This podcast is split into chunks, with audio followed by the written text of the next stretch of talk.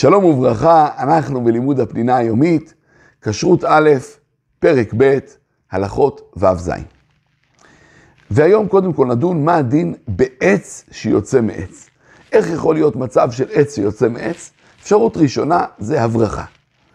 כאשר יש עץ ותיק ורוצים להצמיח לידו עוד עץ, יש אפשרות לקחת ענף מהעץ הוותיק, לטמון את אמצעו באדמה, את ראשו להוציא במקום שבו אנחנו רוצים שיהיה העץ החדש, וככה לאט לאט החלק שבאדמה מפתח שורשים, ונוצר עץ חדש. מה הדין לגבי עורלה? אז כל זמן שהעץ החדש עדיין יונק את חיותו מהעץ המקורי, גם אם רוב החיות שלו זה כבר מהשורשים החדשים שלו, כל זמן שהוא עדיין יונק חיות מהעץ המקורי, הוא נגרר אחריו ופטור מעורלה. יותר מזה, גם אם מהעץ השני יבריחו עץ שלישי ורביעי, כל זמן שהם עדיין מחוברים לעץ הראשון, כולם נגררים אחריו. אבל אם חתכו את הענף המקשר בין העץ המקורי להברכה, או שהחלק הזה יתנוון, מה שלפעמים קורה, התחייבה הברכה בעורלה וצריך למנות לה שלוש שנים. אפשרות נוספת של עץ מתוך עץ, זה מה שנקרא נצרים או סורים. הרבה פעמים מתוך השורשים של העץ עולה עוד עץ. אז הדין הוא שכל זמן שלא ניכר שהסורים, שהנצרים יצאו מתוך העץ הוותיק, כגון שיש איזה מרחק משמעותי ביניהם, יש להם דין של עץ חדש שחייב בעורלה. אבל אם הנצרים צמחו בסמיכות לעץ הוותיק, עד שניכר שהם חלק ממנו, יש מקום לומר שלהלכה אין להם דין עורלה. בייחוד אם הם יצאו לא מהשורשים, אלא מהגזע של העץ שטמון מתחת לאדמה. אבל, כיוון שהיום הרבה מחמירים בזה, ומחשיבים את כל הנצרים כעצים חדשים, נכון להחמיר בזה. עץ שגדל בתוך בית חייב בעורלה.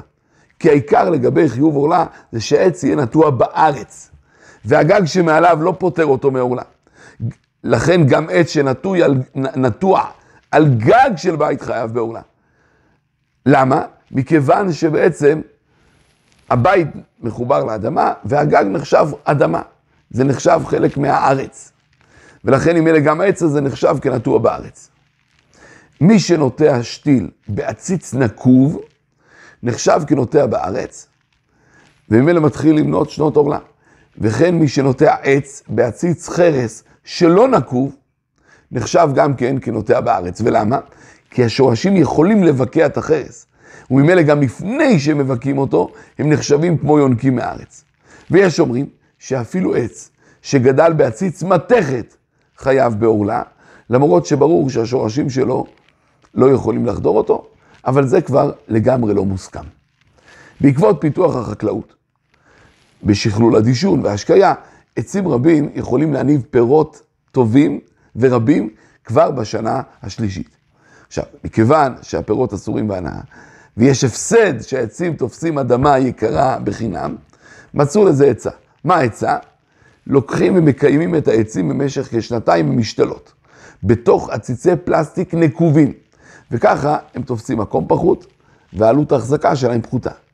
בשנה השלישית, אז ממילא מעבירים אותם לאדמה, כדי שיתחזקו בקרקע ויניבו פירות רבים בשנה הרביעית, ששם הפירות כבר מותרים. אלא, שכאן צריך להקפיד על כמה דברים. למעשה, כיוון שחוששים, לדעת הסוברים, שעציץ פלסטיק שלא נקוב פטור מעולה, כדי שהזמן שהם נמצאים בעציצים יחשב לשנות העורלה, צריך להקפיד על שני דברים. א', שיהיה בעציץ נקב בשיעור של שורש קטן, שממילא על ידי זה הוא נחשב כמחובר לאדמה, ונהגו להחמיר שהנקב הזה יהיה בקוטר של שתיים וחצי סנטימטר. דבר שני, מתי שמעבירים את השתיל מהעציץ לאדמה, צריך שהגוש שסביב השורשים לא יתפרק. בדיעבד, גם אם רובו יתפרק, כל זמן שיש לשורשים גוש אדמה שמושרשים בו, הוא יכול עדיין להתקיים לידו, לא צריך לחזור לספור שלוש שנים. אבל אם כמעט כל הגוש יתפרק, עד שצריך לחשוש שאם לא יניחו אותו באדמה, הוא לא יוכל להתקיים 14 יום, צריך למנות לו שלוש שנים לעורלה מההתחלה. שלום, שלום.